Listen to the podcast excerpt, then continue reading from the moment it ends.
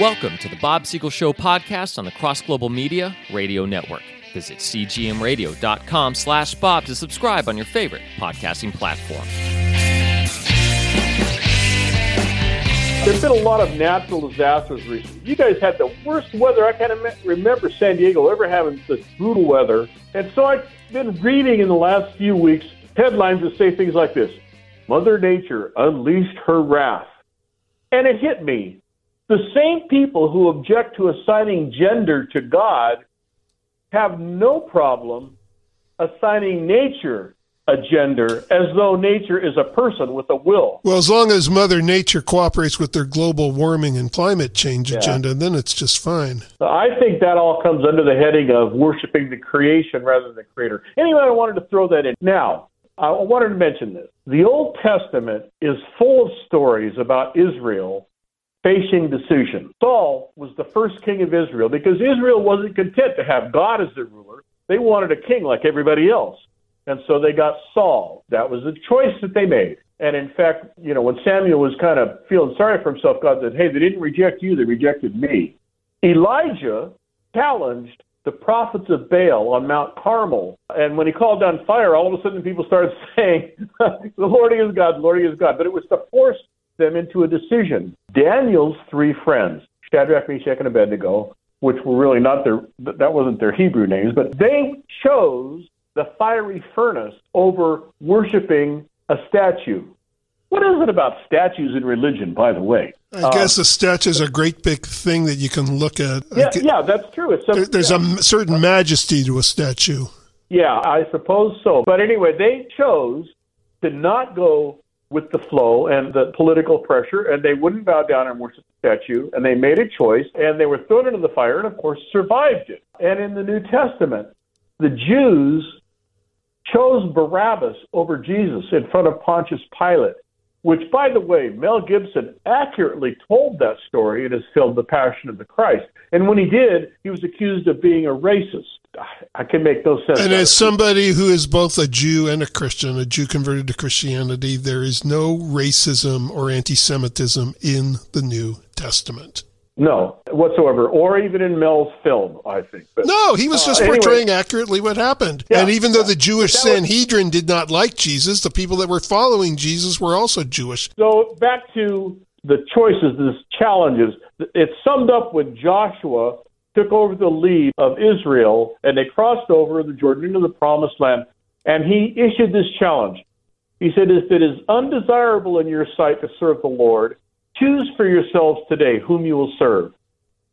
The gods of your fathers that your fathers served, who were beyond the Euphrates, are the gods of the Amorites in whose land you are now living. But as for me and my house, we will serve the Lord.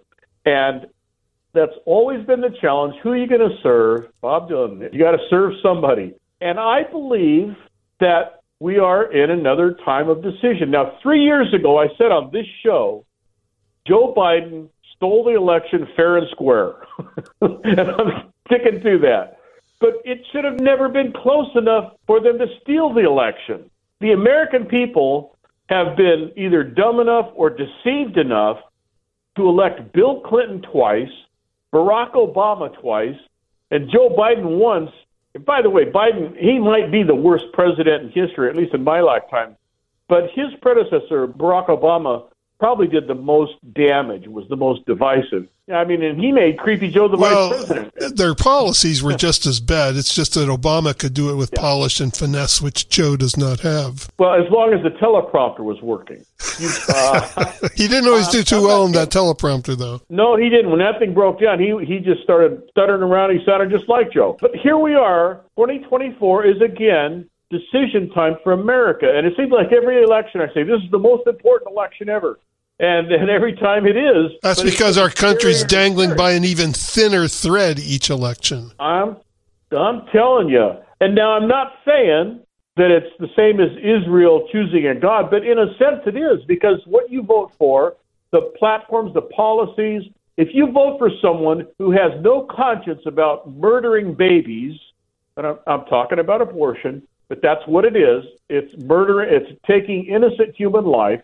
If you don't have a problem voting for somebody that supports that, I don't think you're siding with the God that I know in the Bible. If you support someone who trashes the Bible and says we need to keep God out of our government, I have questions about your loyalties.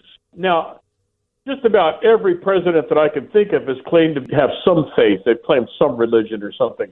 But there have been very few that really put it to practice and acted out a Christian version of leading this country. I know they have a president's prayer breakfast and things like that all the time, but folks, we're at a time when we need to pray that things change in this country and that we get some godly leadership, that we get some moral leadership, and we quit selling our souls to the devil, because that's what I think America has done. Well, I'm getting all political here, Bob. That's okay, isn't it? It's okay by me. I, just, I think that this year is really, really critical. And I think there was a point when I was thinking Donald Trump didn't have a chance of winning this election. I'm not so sure about that. I think Donald Trump may very well. Well, the Democrats know he would win. That's why they're trying to keep him from running. They're trying yeah. to get his name removed from the ballot. Uh, These court cases are just outrageous. Yeah. So they want to win the battle in court. They know they can't win it at the ballot box. They can cheat there, but I don't even think yeah. they have faith in their ability to cheat this time because, like you said,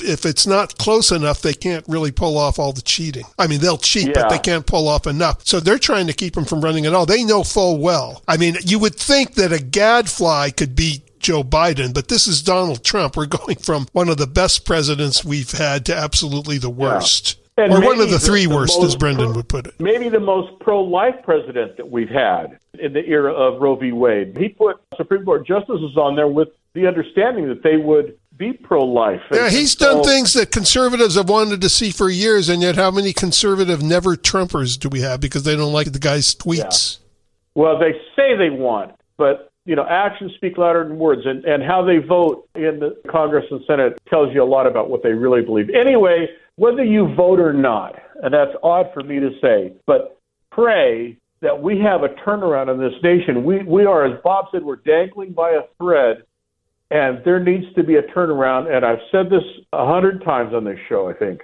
We need a genuine spiritual renewal. We need a revival. We need uh, repentance in this country, and we need people to turn to the creator of the universe and seek him. Similar to what Joshua challenged. As for me and my house, we will serve the Lord. And that's what I would like to see the House and the Senate serve the Lord. And I just don't know. Well, all we can do is wait it out. We have we're having early voting for for some primaries and school offices here start tomorrow in my state, and there are people I will vote for because they support programs and agendas that are more in line with what I believe as a Christian. And so it is important to support those people. And if you know what you're doing, if you're educated, then vote. If you don't know anything about it, you're doing more harm than good sometimes. But we're at a critical time in our country's history right now. So I just appeal to you if you do nothing else, pray that this country will turn. I'm running out of time here, I think. Let me ask you this if we got a minute. Who would you like to see Trump pick as a running mate if he gets the nomination? Well, right now, anybody except Nikki Haley. I'm so disappointed. No, in- uh, none of the above.